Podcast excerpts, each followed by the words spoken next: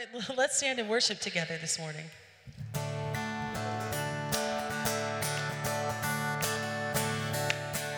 Clap with us.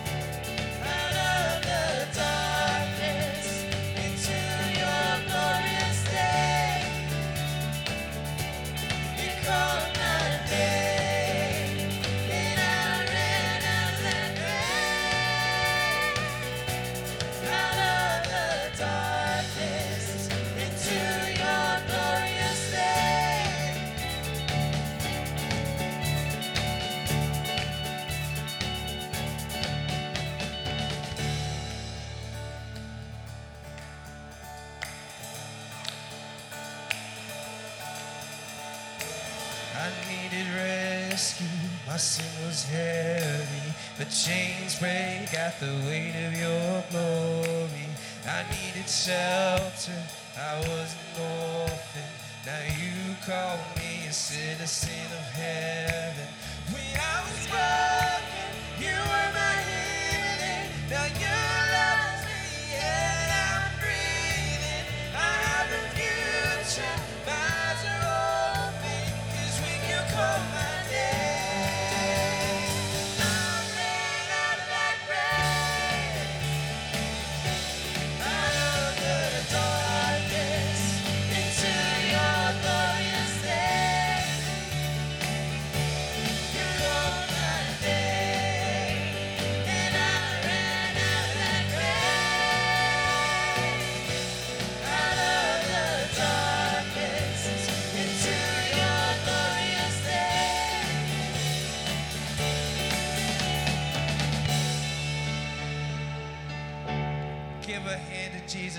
shake hands with somebody that you don't know.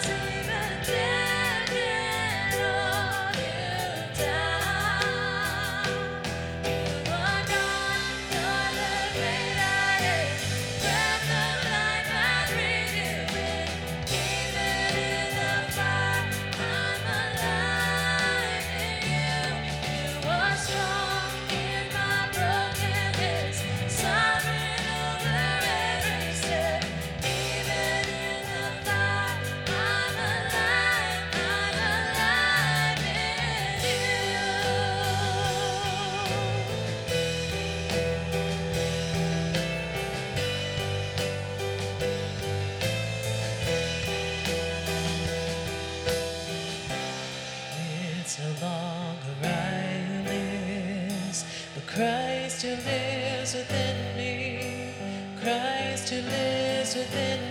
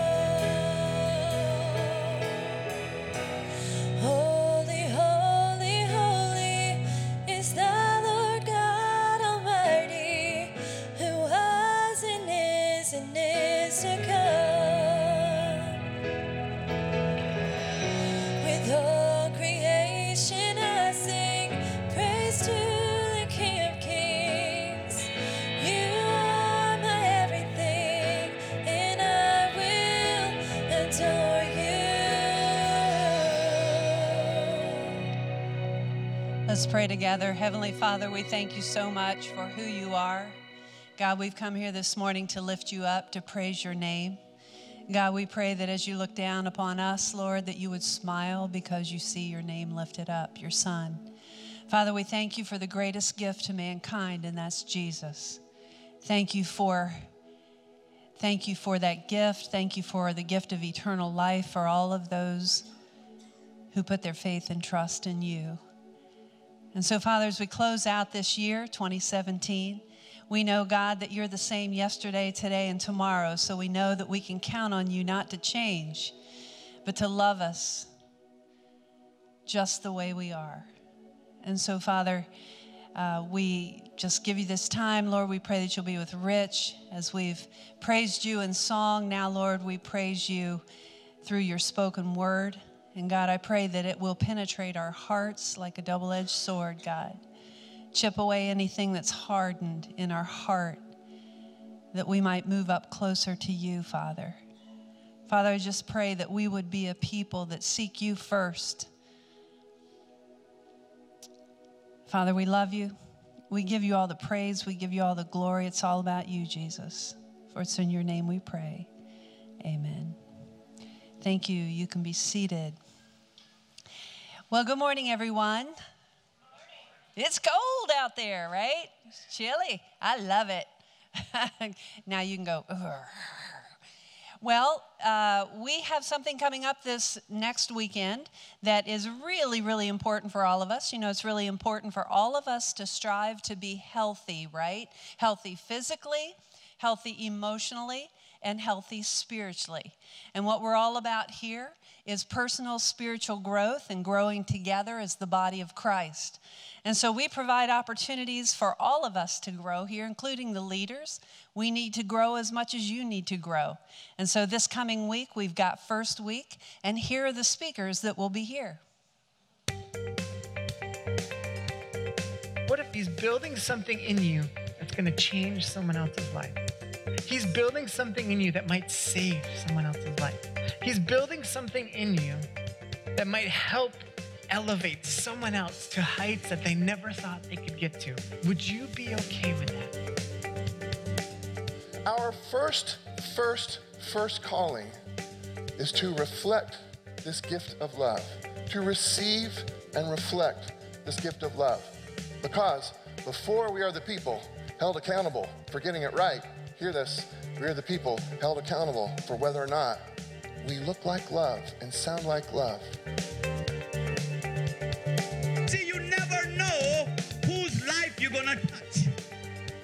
Know who you're sitting next to. You never know what connections God is bringing to your life. Because to you, it might just be talking to them. If to you, it might just be encouraging them. To you, it might just be praying for them. But God may be preparing an apostle Paul, and you don't even know it. That's why relationships are so important. And that is first week. And what that's all about is on Saturday evening, we will begin uh, our services, and that will be our uh, regular time, 602, and then Sunday morning at 9 and 11. Every single one of those messages will be different. Dr. Sam Chan will be here. He's a friend of ours, and uh, he's always inspiring and uh, can help us grow spiritually. And then Monday, we will have a pastor from Richmond. He actually is the pastor of our uh, um, the church where our grandson attends in Richmond. And then on Wednesday, uh, John Middendorf, who is from Oklahoma, he's been here before. Maybe you've met him. Uh, will be here, and it's going to be a great, great week. Now, Monday, Tuesday, Wednesday at 6:15, we'll have dinner, and uh, so you can come and fellowship and eat together, and then grow spiritually after that. I can promise you that God will be here. The word of God will be delivered, and each one of us will have opportunity to grow closer, closer to the Lord. So I encourage you to block out your calendar and make sure that you don't let anything else come uh, ahead of, of this time that we have at the very beginning of the year to focus on, on growing spiritually. It's going to be a really good time. Now, we're going to take our tithes and offering in just a few moments at this next song. We're so thankful for your faithfulness, and we want to call your attention to year in giving. We're so thankful that.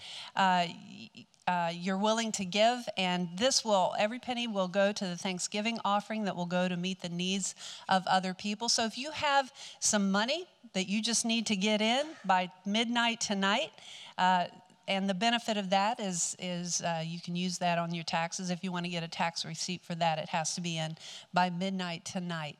Uh, if you already have that in the mail, it'll count when it shows up in the mailbox tomorrow.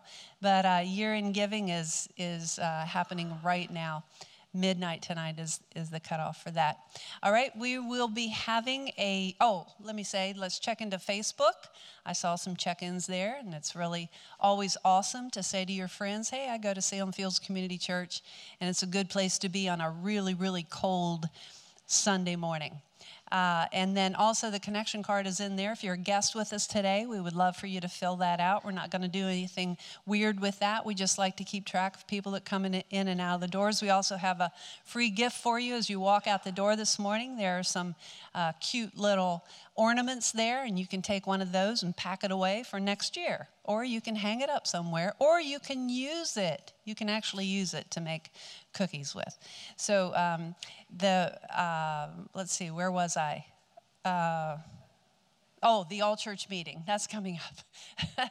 We've got an all church meeting. What we want you to do is just save the date for this because we'll be bringing you up to speed on everything that's been happening with Rebuild. If you don't know what Rebuild is, come to this meeting and you'll find out everything that you need to know. We've been doing this for uh, a period of time and it has been extremely successful in moving Salem Fields Community Church into the vision.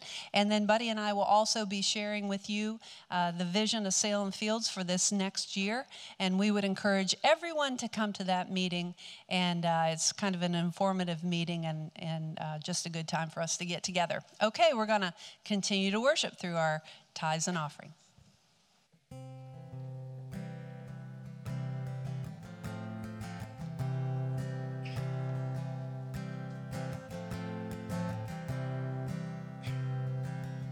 like the frost on a.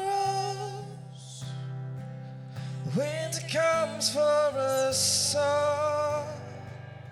Oh, how nature acquaints us with the nature of patience, like a seed in the snow.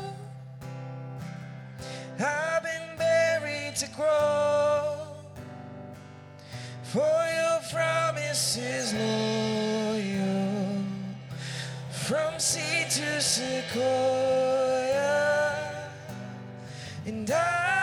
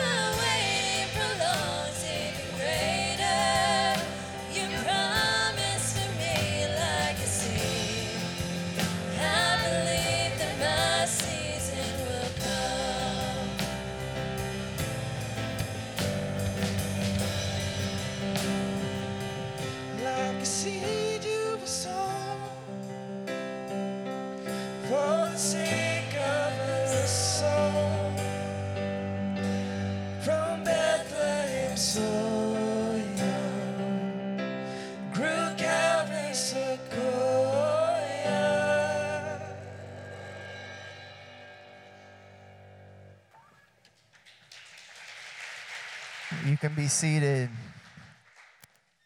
So I love that song. I love the the line in that song, "Seed to Sequoia." And if you know anything about sequoias, they're the most massive trees. But the reality of that tree is that seed needs the harshness of winter in order to grow. So if you find yourself in a winter season here this morning, if you find yourself in just a season that feels cold, that feels like it's getting long, and it feels like it's getting grueling, I want you to know that your harvest will come. So do not lose hope. Well, good morning, everyone. I hope you guys had a fantastic Christmas. Everyone have a good Christmas. All right. So did we. I I love Christmas morning with two little kids because just seeing the joy on their face and how much they love it is the greatest gift of all.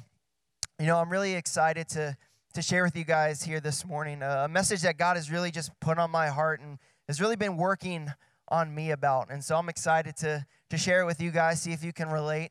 Uh, you know, the cool thing about New Year's is it naturally gives us this um, moment to reflect, to to really look at our new year and and see the things that we want to change, to see the things that that we just want to see perfected, or or uh, to really just evaluate how far we've come. You know, how many of you are into making New Year's resolutions? Anybody? Five of you. Well, I'm not into making them either. Uh, my wife and I, what we like to do is kind of like a month leading up uh, to New Year's. We start to pray for God just to give us a word over our entire year. And so my word last year was lead.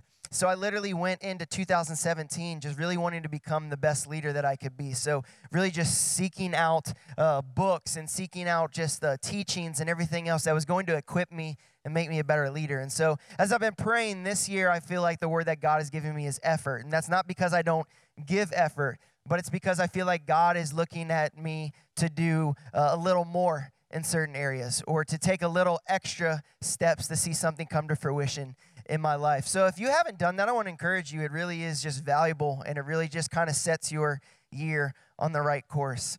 Well, this year this morning we're going to be talking about the follow through. And this whole idea is that uh, you know what, we need to be people that follow through with our commitments and and I want to share a story, you know, going back there was actually a uh, you know, a group of people within the Bible that really struggled with the follow through. You know, and you may be able to reflect in your own life and say, you know what, uh, I'm really good at making commitments. You know, I'm really good at uh, having the best of intentions, but I really struggle when it comes down to it, when push comes to shove and following through. I, and I know that's me. You know, I, I can have ambition all day long. I can set goals all day long. You know, I can really just always have the best of intentions in my heart. But when it comes down to actually achieving what I set out to do, sometimes my follow through lacks. So, how many of you can kind of relate to that? Maybe not across the board, but maybe there are certain components in certain areas of your life where you really do struggle with the follow through. And so the Israelites uh, kind of had this problem as well. You know, God raised up a leader called Moses while the Israelites were in captivity in Egypt to Pharaoh. And so God raised up Moses and called them called him to lead the Israelites out of Egypt into a promised land that he had set apart for his people. A land where they were going to be free, a land where they were going to have blessing, a land where they were no longer slaves. And so God performs all of these miracles to get the Israelites out of Egypt because the reality was Pharaoh wasn't going to let his slaves go. So God performs all of these signs and wonders to drive Pharaoh to this breaking point where he says to the Israelites, just get out of here. I want you out of my land. And so the Israelites leave. And the same God that performed all of these signs and wonders with them while they were in captivity, as they come up, they have to cross the Red Sea. And so they start to doubt, well, God parts the waters of the Red Sea. Meanwhile, Pharaoh has a change of heart and he's chasing after them with his army. And so the Israelites cross through the Red Sea on dry land. And then as soon as they cross over, the waters come back and completely wipe out Pharaoh's army. Now, the reality of that, if that wasn't, if what happened in Egypt with all these signs and wonders to get them out wasn't enough, he God parting the Red Sea really should have said, showed the Israelites, man, God is with us. God's hand is on us. No matter what we face, obviously God is going to lead us and He's going to help us. Well, the reality was that a 11 day journey to the Promised Land ended up taking 40 years. And it took 40 years because the Israelites lacked to follow through. See, they had their eyes set on the promised land, but as adversity started to hit, as struggle started to happen, they started to question God. They started to doubt. They started to grumble. The very God that was providing them food along this journey, every morning they would wake up and there would be bread out there for them. How awesome is that? Didn't have to go to the grocery store, didn't have to go and hunt for their food. It was literally there. But then they started getting tired of bread, so then they wanted meat. Well, then God provided them meat. Well, then they got sick of that. Well, God's also leading them every day. He's covering the sun to give them shade during the day, and then by night, He's leading them with fire. And so, consistently, God is doing all these amazing things around them. But the grumbling continued. God would give them commandments, and they would start off with the best of intentions, but then they would start to fall back. They would start to fall back into old habits. They would start to be disobedient and not follow through with what God commanded them. And then all of a sudden, God gets to the point where says, This generation will not enter into the promised land.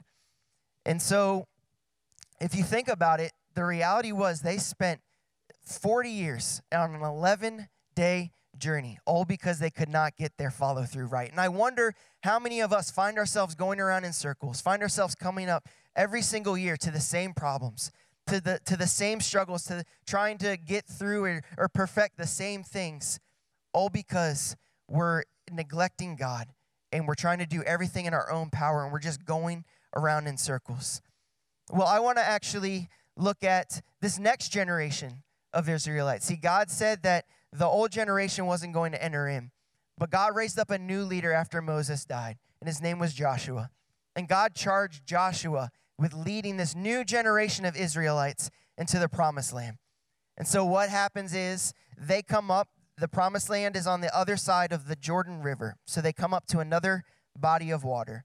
And God, once again, just like He did for the old generation of Israelites in parting the Red Sea, God parts the Jordan River so that they can walk on dry land. Now, they don't have an army chasing them this time, but it's still the exact same miracle. They walk through on dry land and they take their very first step into the promised land. And so that's where we're going to pick up in our scripture. And we're going to look at Joshua chapter 4, verses 1 through 7. When all the nation had finished passing over the Jordan, the Lord said to Joshua, Take 12 men from the people from each tribe, a man, and command them, saying, Take 12 stones from here out of the midst of the Jordan, from the very place where the priest's feet stood firmly, and bring them over with you, and lay them down in the place where you lodge tonight.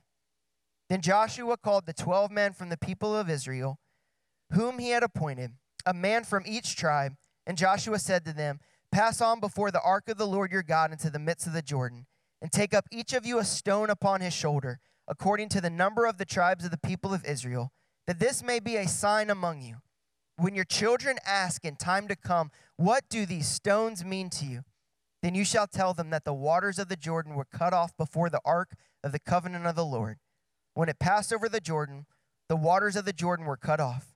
So these stones shall be to the people of Israel a memorial forever. So essentially, what ends up happening is they cross over on dry land, and God wants each a man from each of the 12 tribes of Israel to pick up a stone and essentially build this memorial. Well, what they would have done with these stones is they would have stacked them around in a circle. The very same kind of circle like this wedding ring. And see, this ring signifies my commitment to my wife, that in sickness and in health, till death do us part, no matter what, I'm going to remain committed to her. And so, in the same way, this memorial was a symbol to the Israelites by God saying, You know what? I'm committed to you. I am for you. I'm going to lead you every day of your life. I am keeping my end of the commitment. And I've once again proved that I am with you by parting the Jordan River so that you could walk on dry land. And so this will be your starting point, my commitment with you. Now you need to make sure that you also keep your commitment to me. So it's the same reality. The Israelites were able to see the commitment that God made to them. But it was also from that point that this generation of Israelites had to make a commitment that they were going to follow God no matter what. And so we're going to use this story because I feel like we can pull five things that can really help us to make sure that we stay true to our commitments, that we don't just make them, but that we follow through with them. Step one, I believe it's personal accountability. See, I believe that we have a commitment problem in our culture. We've gone from commitment being marked with a period to commitment being open ended. Whether marriages, jobs, plans, goals, whatever the commitment is, the status quo seems to be I will until I won't, or I do until I don't. And in a culture that is attempting at every turn to deploy this wrong thinking, it's going to take us holding ourselves accountable to our word and doing what it takes to see it through. You see, God charged Joshua with leading his people into the promised land. And Joshua answered that call, but he committed to it. But the reality was that making the commitment didn't magically take Joshua to the point of obedience or easy street. It set the goal and it displayed the will of God in Joshua's life, but Joshua had to respond. He had to persevere and he had to follow through. And no one was going to hold him accountable but himself and God. See, Joshua's entire life was spent fighting battle after battle before and after entering the promised land. Yet, for a life that was marked with opposition, Joshua's faithfulness to God never wavered. He always followed through with everything that God commanded him. And you see, I believe it was because Joshua was aware of both of the results to succumbing to adversity and growing from adversity. See, his whole life was spent seeing both sides of the coin. He watched as the generations before him wandered in the wilderness due to their lack of follow through. God would command them, they would disobey. They would set out encouraged by God's faithfulness just to start complaining when things wouldn't go their way. And I believe that Joshua saw that and he refused to see the same result take place in his life. You see, I believe that Joshua chose to have a change in mentality from the generation before him. See, the generation before him liked to blame their circumstances on God. They, they like to blame everything on Moses, or they like to blame their circumstances on what they didn't have. Instead of taking a hard look at themselves and what they were doing to contribute to the cycle that they were in. You know, I think we can do the same thing sometimes. You know, I wonder if we find ourselves with those same problems in need of the same changes, making the same resolutions because we have the same mindset that we did before. See, we want God to fix everything. We want everyone else to change around us. We want just for the problems to work themselves out, all the while putting ourselves in the same environments, with the same routines, surrounding ourselves with the same people, and keeping the same attitudes. See, God didn't change for the Israelites to enter the promised land. The Israelites had to. They went from disobedient to obedient, complaining to praise, a shift in mindset, taking personal accountability to be different and made sure that they were getting right with God. We need a mentality shift in those areas of our life that we're feeling like we're coming up short and not following through. Are you willing to hold yourself accountable to your word and to your commitment? Because that's step one. Joshua stepped forward and he made sure that while he was in charge, he was going to follow through with everything that God spoke, starting with this memorial of 12 stones. Are you ready to be accountable to yourself? Are you ready to be accountable to God? Because that's step one. Step two, don't compromise your commitment. Don't compromise your commitment. See, when you choose to commit to something, you're choosing to follow through. We're not choosing to stick with it until it gets too hard. We are choosing to commit until something better comes along. We're choosing to remain steadfast in the good and the bad, no matter what. But like I said earlier, we become a society that allows commitment to be open ended. But I actually wonder is our struggle really with commitment, or is it the fact that our commitments are built on the wrong things and for the wrong reasons? In other words, what's the motivation behind our commitment? What's the motive behind my desire? Because if the goal isn't first and foremost to please God in my life and in everything that I do, then I have already compromised my commitment. I've already set myself up to fail because I have not grounded myself in a firm foundation. If my motivation for choosing a new job is strictly about money, then my motive isn't God, it's money.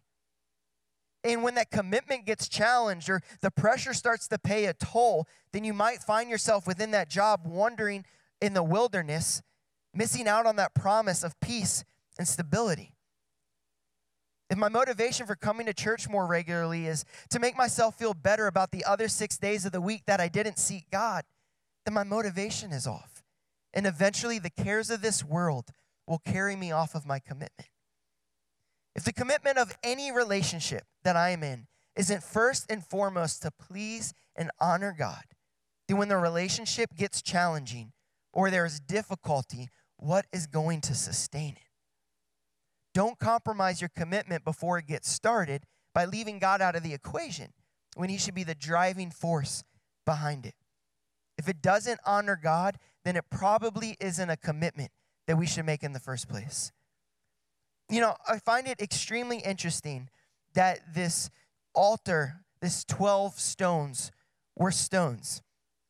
You know, they still had to go and they still had to conquer Jericho. They still had to go in and drive out the enemies that were inhabiting their promise.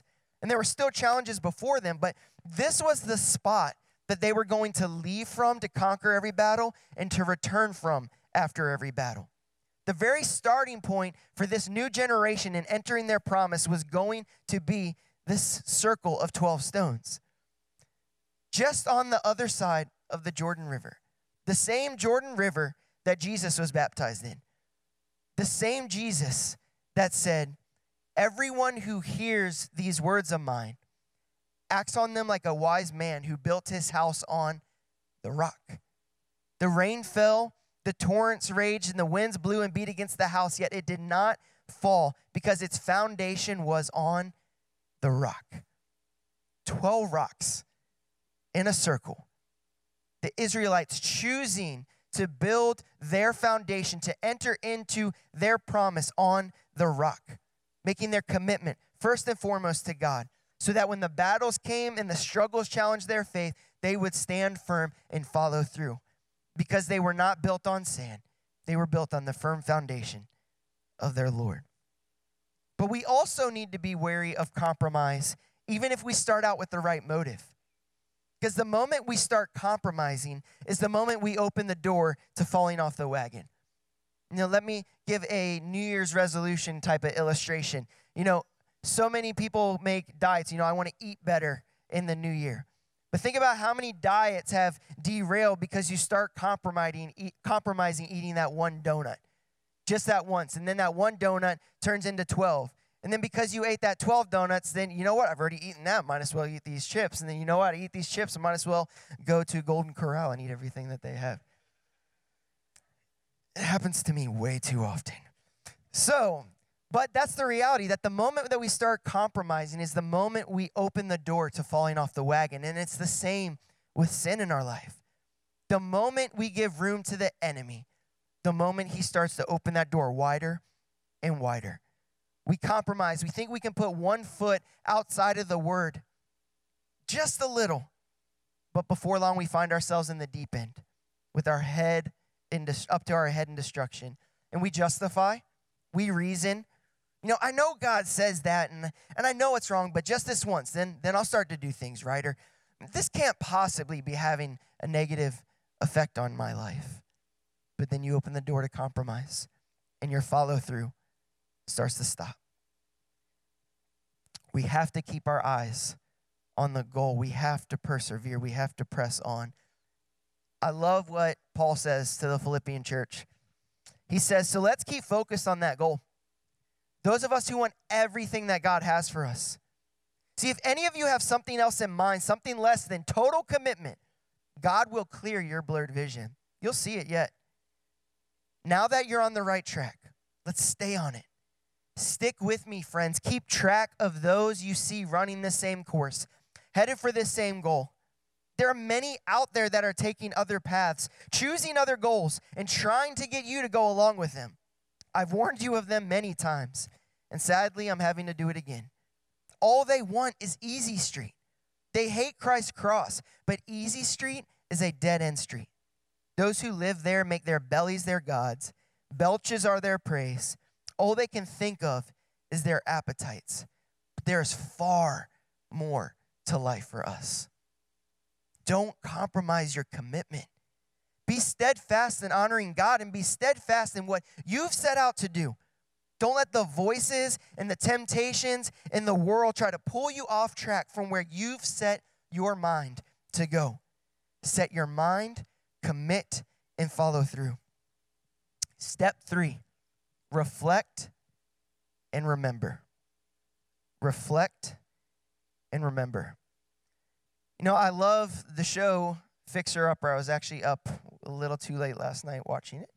Um, but I love the reality of this show because what they do is they take something that's beaten, something that's broken down, something that's falling apart, and they make it look absolutely amazing. And my favorite part is the reveal, where they put up this big wall of what the house looked like before, and then they pull it away and they show you what that house looks like now.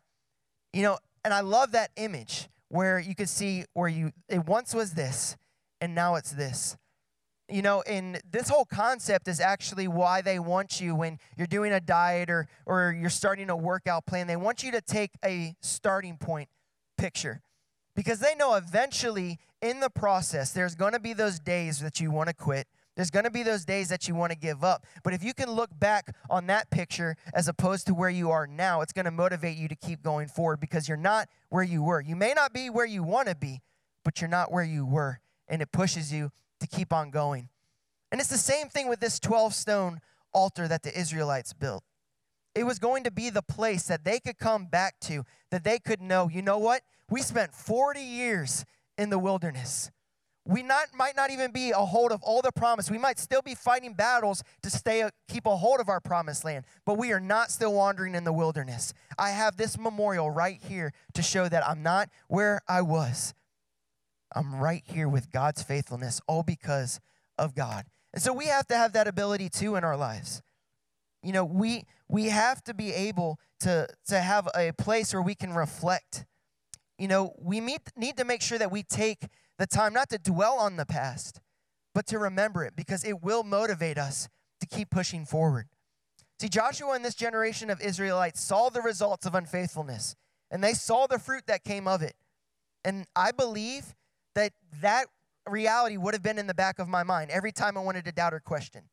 Every time I wanted to quit, or whenever I faced a challenge, or whenever I would have been faced with something that would challenge my faith, I would remember the fruit that was sowed from a lack of faith, and I would choose faith. See, some of you have to remember the bad relationships to appreciate the good one that you're in now. Some of you have to remember those long days doing a job you didn't like to truly appreciate the one that you have now. Some of you have to remember the struggle in order to appreciate the peace that you have now.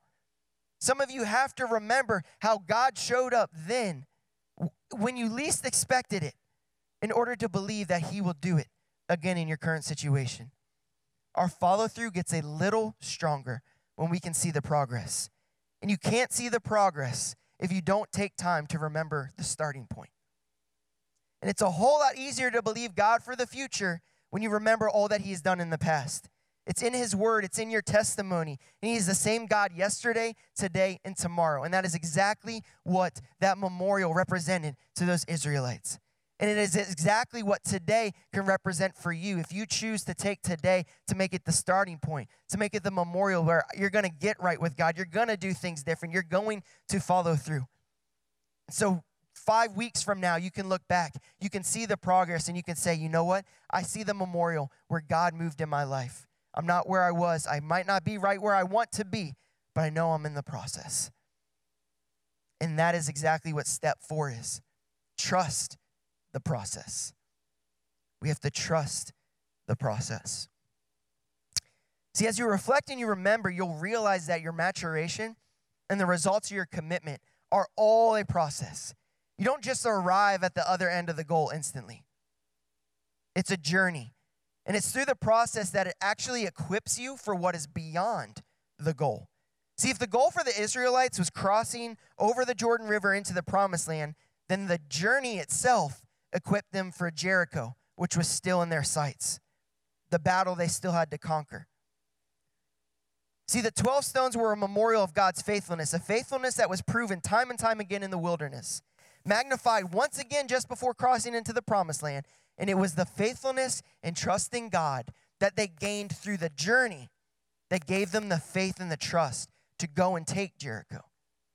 This generation understood that they weren't going to enter into the fullness of the promise without the fullness of God in their lives. They didn't stumble upon that realization. That reality grew in them as they witnessed their parents' failures, as they experienced a life of wandering due to disobedience. Joshua grew as a leader from watching Moses before he was ever commissioned to lead God's people. And I say this the process leading up to the promised land was just as important as arriving at the promised land. Now, how many of us in our lives, we have these great ambitions. We know there's a calling on our life. We know that there's something greater in our life, but we feel like, how is this situation that I am in going to take me to there? When if you are just obedient in the now, it is preparing you so that you are equipped and you are ready for when that time comes to step into that greater. The quick fixes and overnight successes of our society are facades. The real growth, the real maturation comes from adversity, testing, process. James 1, verse 2 says, The testing of your faith produces steadfastness. It's the valleys, it's the dry seasons, it's the moments when you feel like you aren't making any progress. It's the times when you want to quit. It's the times when it'd be easier to walk away. It's those moments that produce the sweetest fruit and give you an even greater revelation of the faithfulness of God. It's the follow through in the midst of the process that not only gets you from winter to spring, wilderness to promise, but it's also where you become, become more equipped and rooted for the journey beyond the destination that you're trying to reach. A simpler way to put it is if your commitment is a one year journey, then the process of that year can equip you for 10 years down the road. Every choice we make leads us somewhere. What if we looked at everything that we did as the most important thing that we had to do? I love how Erwin McManus puts it. He, he says that if you looked at every at the very task and decision in front of you right now as the most important task or decision in your life, how would that change your efforts? How would that change how you handle and approach it? How would that change your efforts and follow through with it? Because the reality is, how can I ever sus- sustain something greater in my life without building a foundation with the little things? We don't just get to where we want to be. It takes faithfulness, it takes commitment on our part within the process. I'm not just going to have a good marriage without following through on my end. I'm not just going to raise great kids. It's going to take follow through, it's going to be a process. So, what if I started to view this one day with my wife as what will give us the greatest marriage for all of our lives? Or what if I view this one hour of playing with my kids as the most important hour that I will have with them and build upon it and build upon it. Because here's the reality Joshua and the Israelites' obedience to setting up those 12 stones, something that might seem small and insignificant, was big and significant to God. And it was that first step of obedience that then led to another step of obedience and another step of obedience. It was a build. I wonder what God has clearly told you to do. Something that might seem so small and insignificant, but is delaying what God wants to do in and through your life. Because if we can't be trusted in the small things, how can we be trusted in the big things? I wonder how many of us have stopped in the middle of the process because it was too hard when God was using that process to prepare you for something far greater. And that leads me to our final step keep your eyes on the prize. Keep your eyes on the prize. Don't lose heart. Don't lose steam. Don't lose faith. I'm sure it was a long 40 years for Joshua and this generation of the Israelites. And I'm sure at some point they had to have asked the question to themselves how much longer is this going to last? And as they crossed over the Jordan River, with Jericho still in their sights, many already dressed for battle, they knew that though their feet were in the promised land, they still hadn't fully grasped a hold of the promise. Let's read what happens next in Joshua 6. God spoke to Joshua Look sharp now. I've already given Jericho to you, along with its king and crack troops. Here's what you are to do march around the city, all your soldiers, circle the city once, repeat this for six days. Have seven priests carrying seven ram's horn trumpets in front of the chest. And on the seventh day, march around the city seven times, the priests blowing away on the trumpets, and then a long blast on the ram's horn.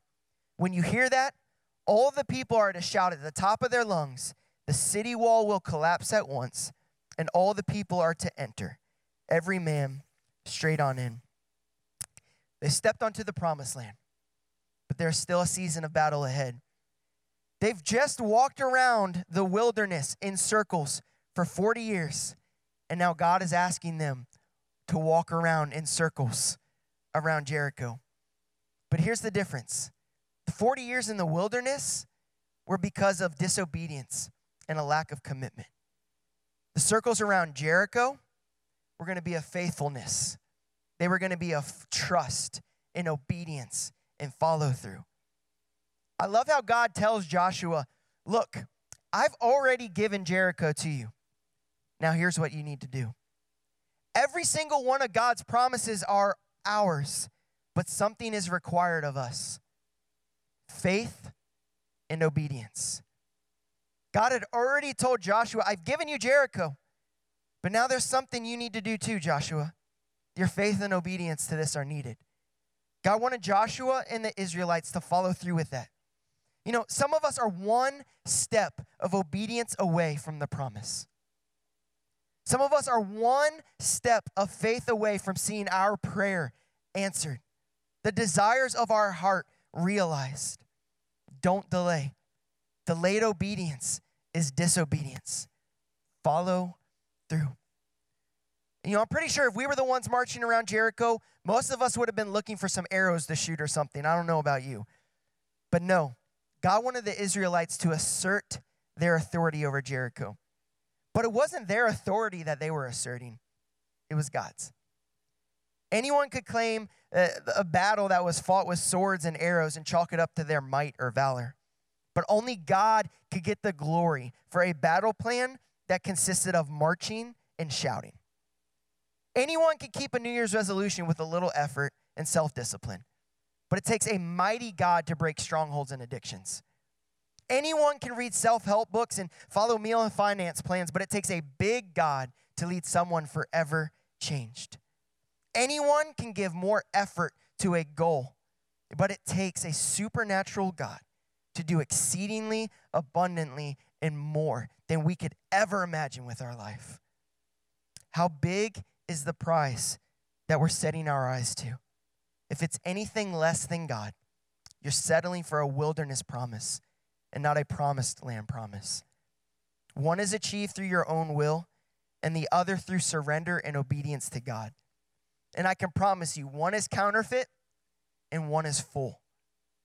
Joshua and the Israelites' prize was God's will, and they were steadfast in their obedience.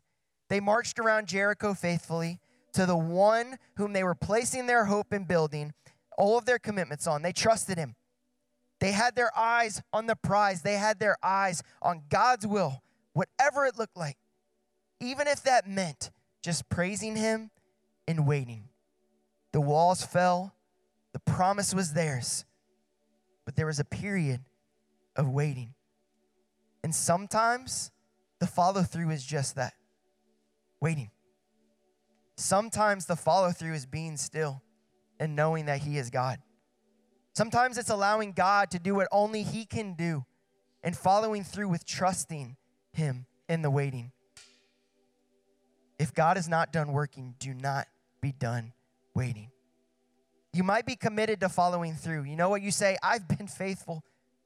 I've been obedient. And, and I, I want to believe that this new year will mean a new season, but it very well may be more of the same. Don't lose heart. Don't lose hope. The walls of Jericho are about to fall. The promise is close. You keep your follow through, keep your faithfulness, keep your praise. You know, so many people say a new year, a new you. But the reality is, God's mercies are new each and every single day. He wants to always be making us into something brand new, something more and more like Him. For we are made in His image. And our follow through isn't about our efforts, it's just about our faithfulness in every season, in every moment. So let's stand to our feet. Let's just take some time. Let's just reflect. Let's just worship. Let's just look at this past year the good, the bad. And let's just ask God to just show us how we're to look at it. Show us what we should carry with us into the new one. Show us what we should leave behind. And as we enter into this new year, ask God to show you what you need to do to carry out your follow through. Ask Him to show you how you can build your life upon the rock. Ask Him to show you how you can keep your stride to make this year the year where you are completely sold out, faithful, and trusting to our mighty God. Just take this time.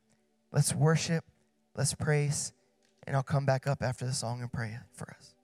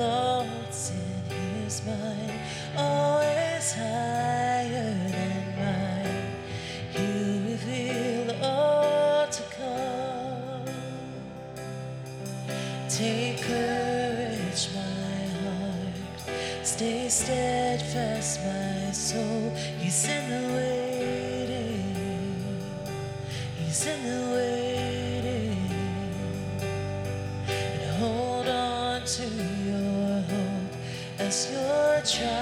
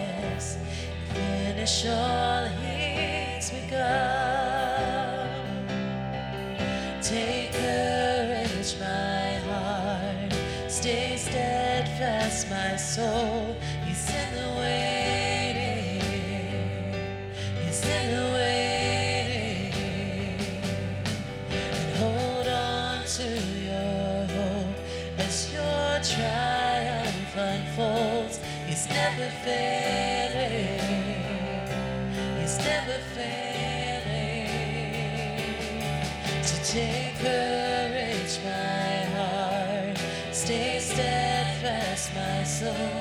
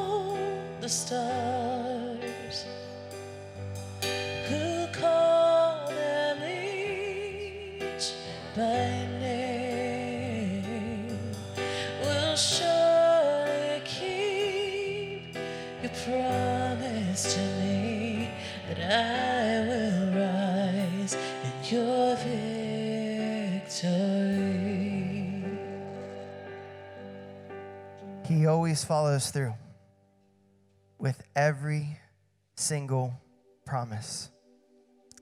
You know, Jesus is our truest example of follow through. From manger to cross, every single step, obedience, every single step, faithfulness. And it's the same God that conquered the grave, that conquered sin, and that conquered death is in each one of us that put our faith and our hope and our trust in Jesus. So that we too can have that same power within us to spur us on in every single season of our lives. And so, with all eyes closed and all heads bowed, if you've never accepted Jesus into your heart as your Lord and your Savior, today is the perfect opportunity. This can be your starting point. This can be the place of your altar where you can now go forward as a new creation. You don't need a new year to be a new you. You can be a you, new you right now by putting your faith and your trust in Jesus Christ. All you have to do is pray this prayer with me God, I am a sinner. Forgive me for all that I have done wrong in my life. God, I believe that you came down to this earth to live a life free of sin. And you died on a cross. And it is through your shed blood that I am now washed clean, that I am set free. And I believe that you rose again three days later, laying waste to the grave, so that I can now spend eternal life with you in victory. Now, if you said that prayer this morning just as a sign of commitment, yeah, that's me. Just throw your hand up in the air on the count of three. One, two, three. Amen. I see your hands. Awesome. Thank you, God, so much for these commitments here this morning.